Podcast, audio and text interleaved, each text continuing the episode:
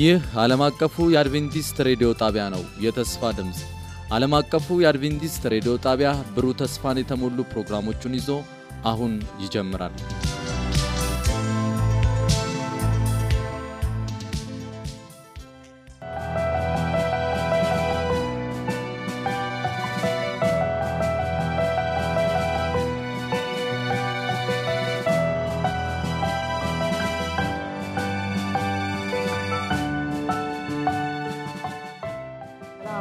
ይስጥልን እንደምን የተከበራችሁ አድማጭ ተመልካቾቻችን።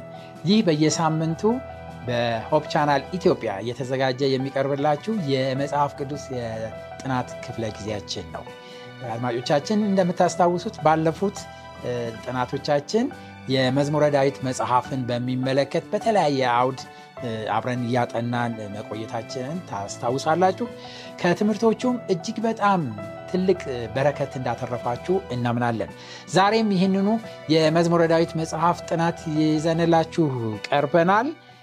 እዚህ በስቱዲዮ ውስጥ ከኔ ጋራ ወንድም ወርቁ እህታችን አምሳሉና ወንድማችን ግርማዬ ከኔ ጋር ይገኛሉ። እነዚህ ሁላችንም እዚህ ያለ ነው እኔም ወንጌላዊ ቴዎድሮስ የኢትዮጵያ አድቬንቲስት ሚዲያ አገልጋዮች ነን እና በዚህ quarter አገልግሎቱን የምንሰጣችሁ እኛ ነን። በተለየ ሁኔታ Hope Channel ለአራተኛ ዓመት እየበቃ ነው። እግዚአብሔር አምላክ ይህንን ሚዲያ ጠብቆ እስከዚህ ድረስ ስለመራው እጅግ በጣም እግዚአብሔርን እናመሰግናለን። እና ደግሞ የምናጠናው የምስጋና መዝሙር ስለሆነ ደግሞ ገጣሚ ነው እና በዚህ ደግሞ ሁላችን እንደምንባረክ ተስፋ እናደርጋለን። የዛሬውን ጥናታችንን ስንቀጥል እህታችን አምሳለች ጸሎት ታደረግልንና እንጀምራለን። በምስጋና የተፈራ በቅድስና የከበርህ የዓለማት ሁሉ ዳርቻ ሰሪና ፈጣሪ ታላቅና የተፈራ መሐሪ የሆንክ እግዚአብሔር አባታችን ሆይ በዘላለም ምህረት የተከልለን እንደገና ደግሞ ፊትህ እንድናይና ቃልህ እንድናነብ እንድናጠና ስለ ቃል እንድናወራ ይህን እድል ስለሰጠህ እናመሰግናለን። እግዚአብሔር ሆይ አሁን ደግሞ ቃል ተገልጧል በዚህ በተገለጠው ቃል ተናግረን ደግሞ ተመልሰን የተያዝን እንዳንሆን እንደ ቃል የምንኖርበትን ጸጋ አንተ ያብዛለን ጌታ ይህን የሚያዳምጡት የሚያዩት ልጆች ወንዶችና ሴቶች ልጆቹ በሙሉ በዚህ ቃል እንዲራመዱ ያንተ በጎ ፈቃድ ይሁን። መንፈስ ቅዱስ ደግሞ በመሀላችን ሆነ እንድትመራ እንለምንሃለን። በአቦል በመንፈስ ቅዱስ እንጸልያለን። አሜን። እንግዲህ የመዝሙረ ዳዊት መጽሐፍን እያጠናን ዛሬ ስምንተኛው ክፍል ላይ ደርሰናል።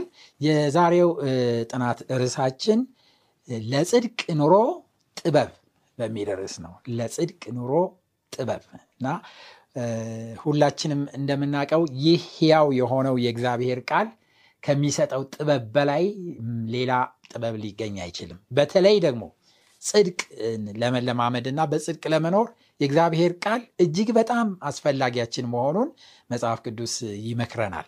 በመዝሙረ ዳዊት ምዕራፍ 9 ቁጥር 12 ላይ እንደዚህ ይላል እንግዲህ ልባችንን ለጥበብ እናስገዛ ዘንድ የዘመናችንን ቁጥር አስታውቀን ይላል። ልባችንን ለጥበብ እናስገዛ ዘንድ የዘመናችንን ቁጥር አስታውቀን ይላል። እንግዲህ የእግዚአብሔር ጸጋ የሰጠን ትልቁ ነገር ትልቁ በረከት ምንድን ነው የኃጢአት ይቅርታን ነው። የኃጢአት ይቅርታን አስገኝቶልናል። እንደገና ደግሞ እውነተኛ የሆነ ንስሐ በእምነት የሚቀርብ ንስሐ ደግሞ ኃጢአተኛውን ወደ አዲስ ሰውነት ይለውጠዋል ወይም ደግሞ ወደ አዲስ ፍጥረት ያደርሰዋል። እና ይሄ እጅግ በጣም የሚያስደንቅ ነው። እነዚህ ሁሉ ግን የሚመጡት በምንድን ነው ወደ እግዚአብሔር ቃል ጥበብ ወደሆነ ወደ እግዚአብሔር ቃል በምንቀርብበት ጊዜ ነው። የእግዚአብሔር ቃል በጽድቅ ህይወት የመኖር መመሪያን የሚሰጠን የእግዚአብሔር ቃል መሆኑን በመዝሙረ ዳዊት 119 ላይ ቁጥር 9 እስከ 16 ሄደን ስናነብ ይህንን ይገልጽልናል። እንግዲህ የእግዚአብሔርን ህግ መጠበቅ ህጋዊነት አይደለም። ምክንያቱም በምንም አይነት መንገድ የእግዚአብሔር ህግ ለጽድቅ ኑሮ የሚያበቃን ወይም የሚረዳን ደጋፊያችን መሆኑን በህይወታችንም በመጽሐፍ ቅዱስ ሰዎችም ህይወት ውስጥ የተመለከትነው እውነት መሆኑን ማወቅ ይኖርብናል። እና እንግዲህ ይህንን የጽድቅ ኑሮ ለመኖር የእግዚአብሔር ቃል የሚያስፈልገን ዋናው ምክንያት በህይወታችን በዚህ ምድር ላይ በምንኖርበት ጊዜ በተደጋጋሚ ትልቅ ፈተናዎች ስላሉ ትላልቅ ፈተናዎች ስላሉ ነው። እና መቼም ጻድቅ ሰው ይፈተናል የታወቀ ነው።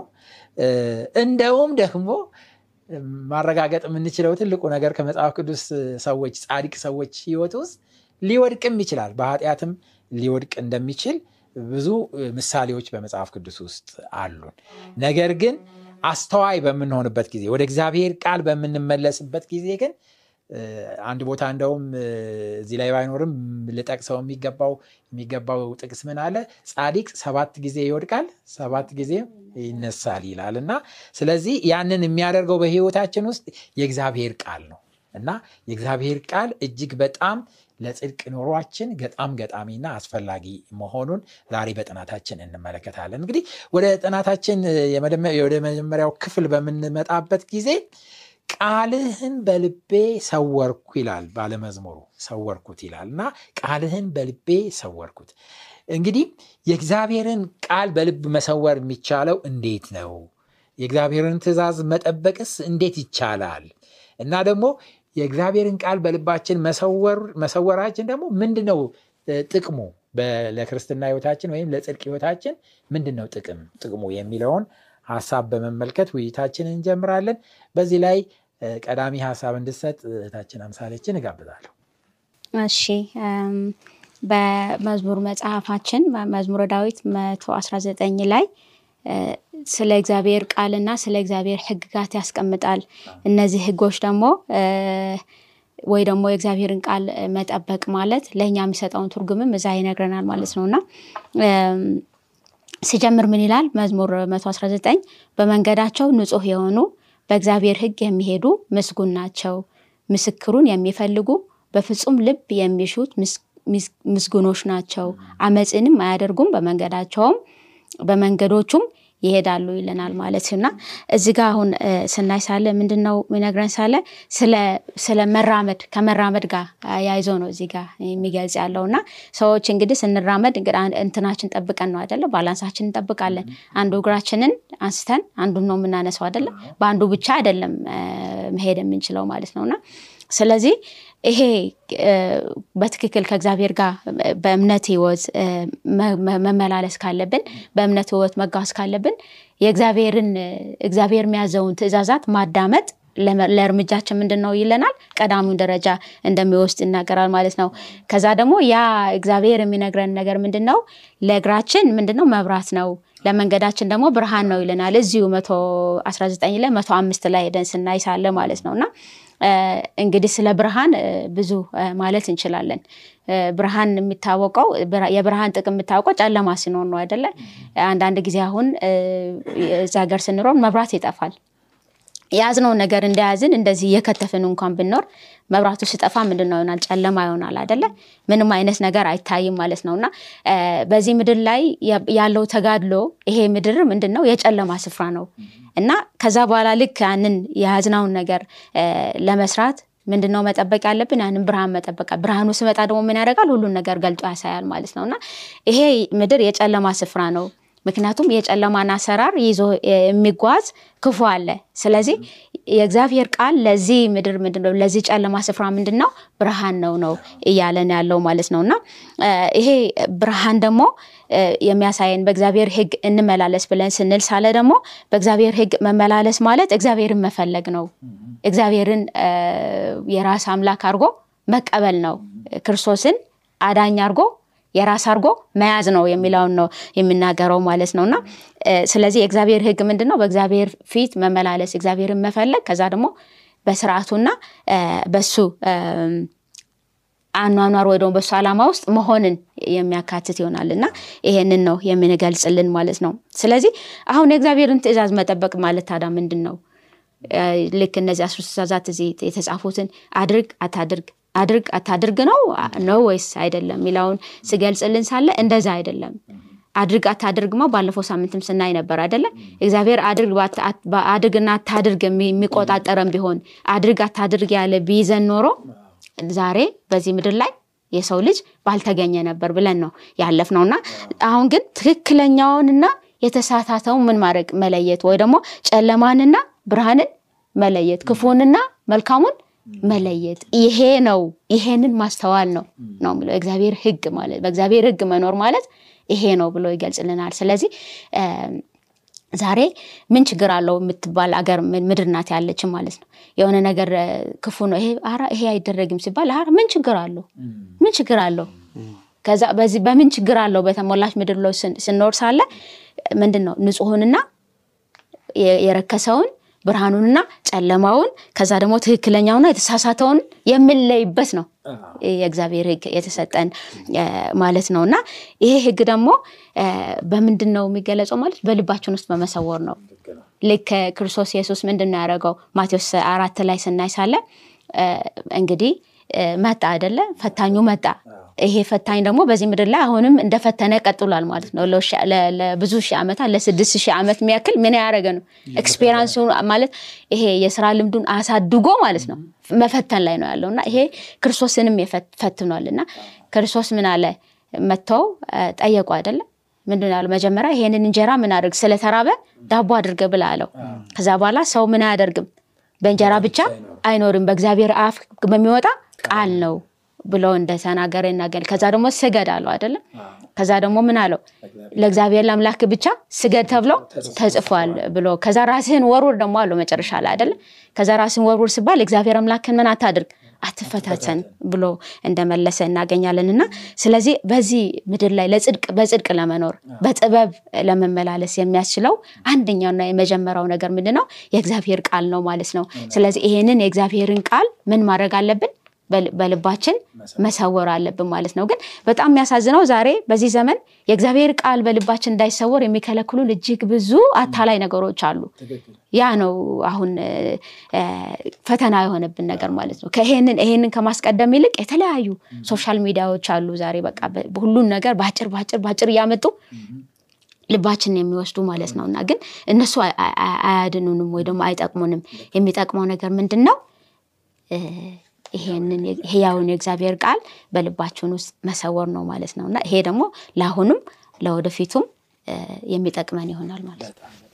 ቴዲ። ወደ ሌላ ነገር ሳትሻገር ከዚህ አርዕስት ሳንወጣ ቹቹም አንተ መመለስ ትችላላችሁ። አሁን ቃሉን ወይ ደግሞ ህጉን ልባችን ውስጥ እንዲኖረው ስንለምን አንዳንድ ሰዎች የተለያየ ሀሳብ ያነሳሉ። ከህግ ጋር የተያያዘ የህግ ሰዎች ነው የሚሉን።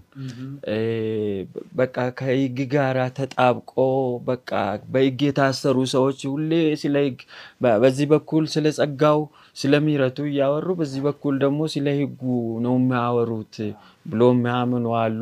ስለዚህ አሁን ህጉ በቃ ሁሌ ስለ ህጉ ስለ ህጉ ህጉ እንዲህ ነው ስንል እንዴት ነው ይህንን ሀሳብ ማስታረቅ የምንችለው ሀሳብ አለ። ሌላ ደግሞ አሁን በአምሳልች ባነሳችው ሀሳብ ላይ ቃሉን ሁሌ በልባችን ውስጥ ማድረግ በጣም ጥሩ ነው፣ መልካም ነው። ግን ደግሞ ሰዎች ይህንን ቃል እንዲህ በቃል ሸምድዶ በፈለጉ ሰዓት ሲጠየቁ ጥቅሱን ከነ ቬርሱ ከነ ቁጥሩ የሚናገሩ የማያደርጉ በዛ የማይኖሩ ሰዎች ደግሞ አሉ። ለምሳሌ አይሁዳውያን እኮ መቼ እንደሚወለድ የት እንደሚወለድ ክርስቶስ ምን እንደሆነ ሲያጠኑ ነበር።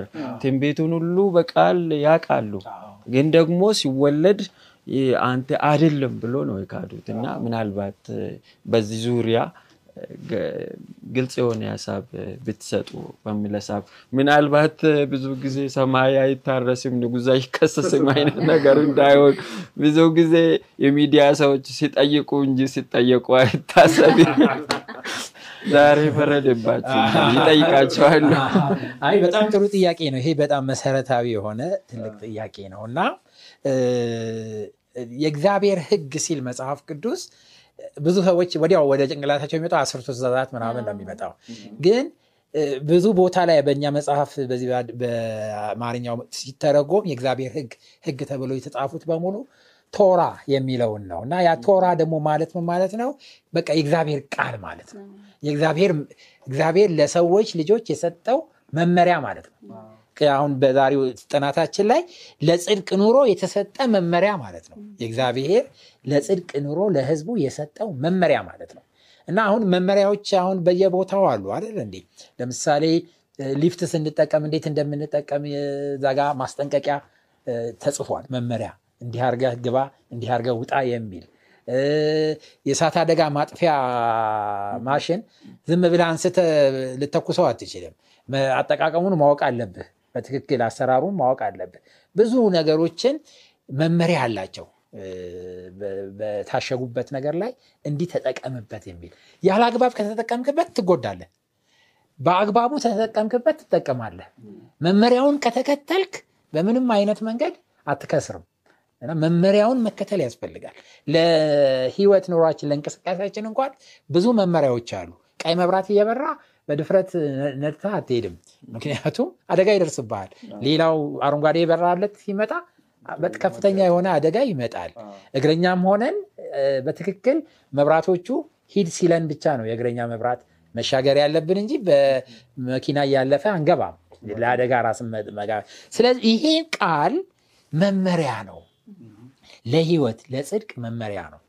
እና ይሄንን ቃል መመሪያውን በልባችን በምንሰውርበት ጊዜ በአስፈላጊው ሰዓት በፈተናው ሰዓት ያ መመሪያ ያበራልናል መናገር ይችላል. ከዛ በኋላ ከዛ ጥፋት ከዛ ከሚመጣ ጉዳት መጠበቅ እንችላለን እና የእግዚአብሔር ሰዎች ወይም ጠቢቦች ይላል መጽሐፍ ቅዱስ አንድ ቦታ ላይ ክፉውን ነገር አይተው ይጠነቀቃሉ። ጠቢብ ያልሆኑ ግን ተላልፈው ምን ይወታል ይጎዳሉ ይላል እና ስለዚህ ህጋዊነት ወይም ህግ ጠባቂነት ወይም በህግ እንድናለን የሚል አስተሳሰብ ሳይሆን ይሄ መመሪያ መከተል እግዚአብሔር ስለሚወደን ልጆቹን ስለሚወደን አልፈን እንዳንጎዳበት ስለሚፈልግ አደጋ የሚያደርስብን ክፉ ነገር የሚያመጣብንን ነገር እንዳናደርግ መመሪያ ሰጥቶናል። ያንን መመሪያ ደግሞ ሁል ጊዜ በልባችን ውስጥ መሰወር እና ማስቀመጥ እጅግ በጣም ጠቃሚ የተሻለ ነው ማለት ነው። ሀሳብ በዚህ ላይ ያለኝ እኔ ምንድን ነው ጥሩ ሀሳብ ነው የተነሳው እና እንግዲህ አስርቱ ትእዛዛት ብዙ ሰው እንዴት ያስቀምጠዋል? የሆነ በቃ አላል በህግ እኔ አልገዛም እንደማለት ነው የሚያስበው ብዙ ጊዜ። by the way አስርቱ አሁን ቅድም አንተ ያነሳው ቶራ የምንላቸው መጽሐፎች specially የሙሴ መጽሐፎች ናቸው እና already የእስራኤላውያን ህዝብ የሚተዳደሩበት እግዚአብሔር በዚህ በዚህ በዚህ ሂዱ ብሎ ያስቀመጠ ነው እና አስርቱ ትእዛዛት የእግዚአብሔር ጸባይ ናቸው የእሱን አመል አመል ነው የምንለው በአማርኛ? ጸባይ ባህሪው። የእሱ ባህሪ በአስርቱ ትእዛዛት ውስጥ መግለጫው ነው።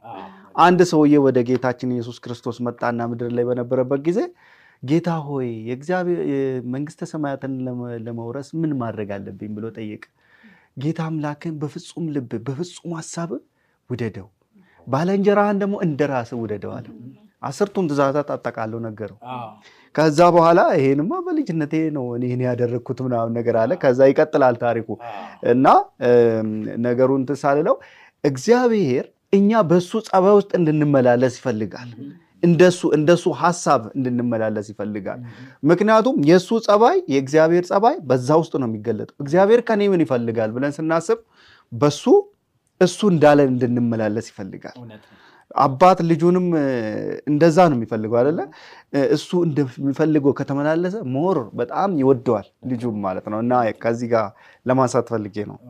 አዎ፣ አንድ ነገር እዚች ጋር አንድ ጥቅስ ብቻ ማንበብ ፈልጋለሁ። እና ሰው ያው more ይሄ የእግዚአብሔርን ቃል የእግዚአብሔርን መጽሐፍ ይሄንን የተጻፈውን በምንገልጥበት ጊዜ ህጋውያን ናችሁ በቃ ከህግ ውጭ አይደላችሁ ሰው በጸጋው በእምነት ነው ሚድነው እናንተ ግን ህግን ነው የምሰብኩት እንደዚህ ኑር እንደዚህ አትኑር በዚህ እያላችሁ ነው የምትሄዱት ይላል። እና ግን የተጻፈው እንደዚህ ይላል። ማንበብ ፈልጋለሁ በራዕይ ዮሐንስ ምዕራፍ ሶስት ላይ ምዕራፍ አንድ ቁጥር ሶስት ላይ እንደዚህ ይላል።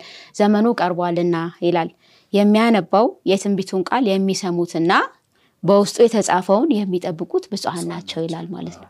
ስለዚህ እኛ ለራሳችን የተባረክንበት ለራሳችን የጠቀም ለራሳችን በእግዚአብሔር ብርሃን የምንራመደውን ብርሃን ለሌሎች ደግሞ ምን እናደርጋለን?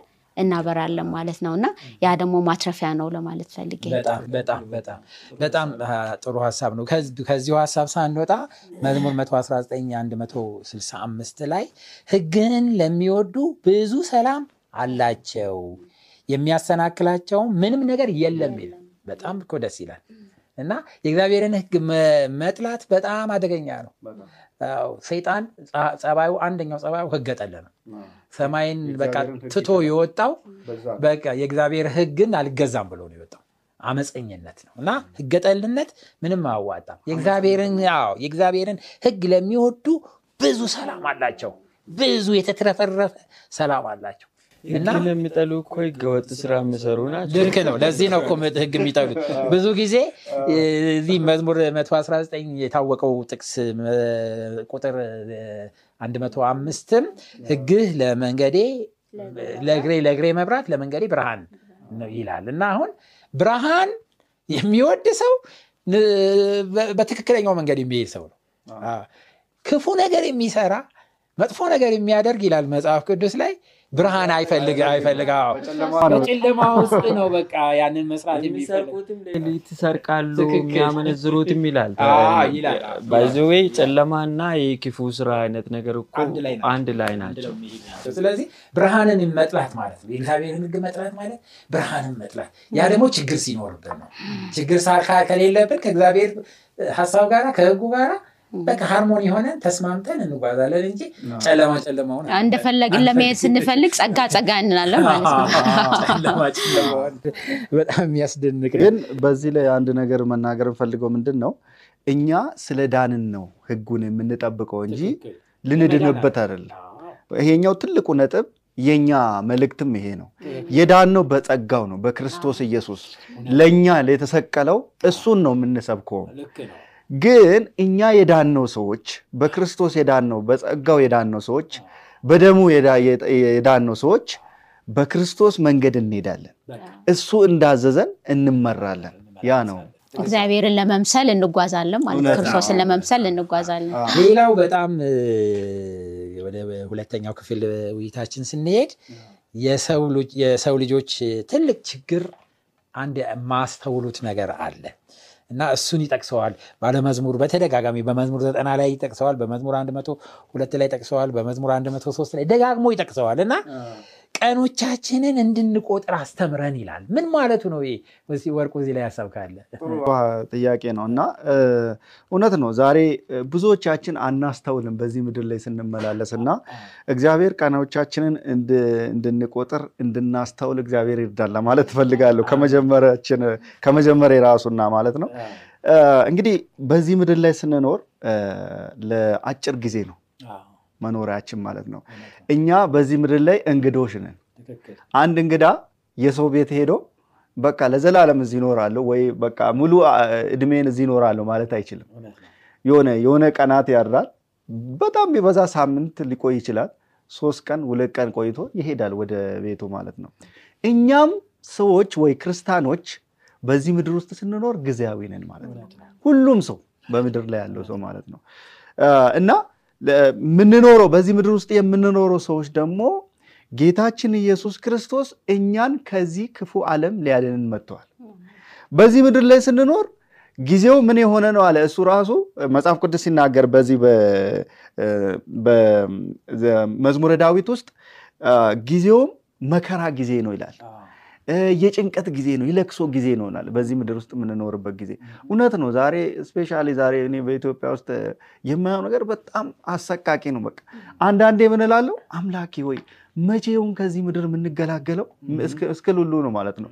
አምናለሁ ብዙ ሰዎች እንደኔ እንደሚሉ ምክንያቱም ተመችቶን አይደለም የምንኖረው። ሁኔታዎች የተመቻቹልን አይደለም እዚህ ምድር ላይ በቃ ኑሮን ለማሸነፍ ዛሬ በልተን ለማደር ቤተሰቦቻችንን ለመርዳት ብዙ የምን- የምንቧጥጣቸው ነገሮች አሉ። የማንፈለቅላቸው ድንጋዮች የሉ። እግዚአብሔር ደግሞ በዚህ ምድር ውስጥ እንደዚህ አይነት ዘለቄታዊ የሆነ ኑሮ እንድንኖር አይፈልግም። ለዛ ጊዜያችንን እንድናውቅ ይፈልጋል።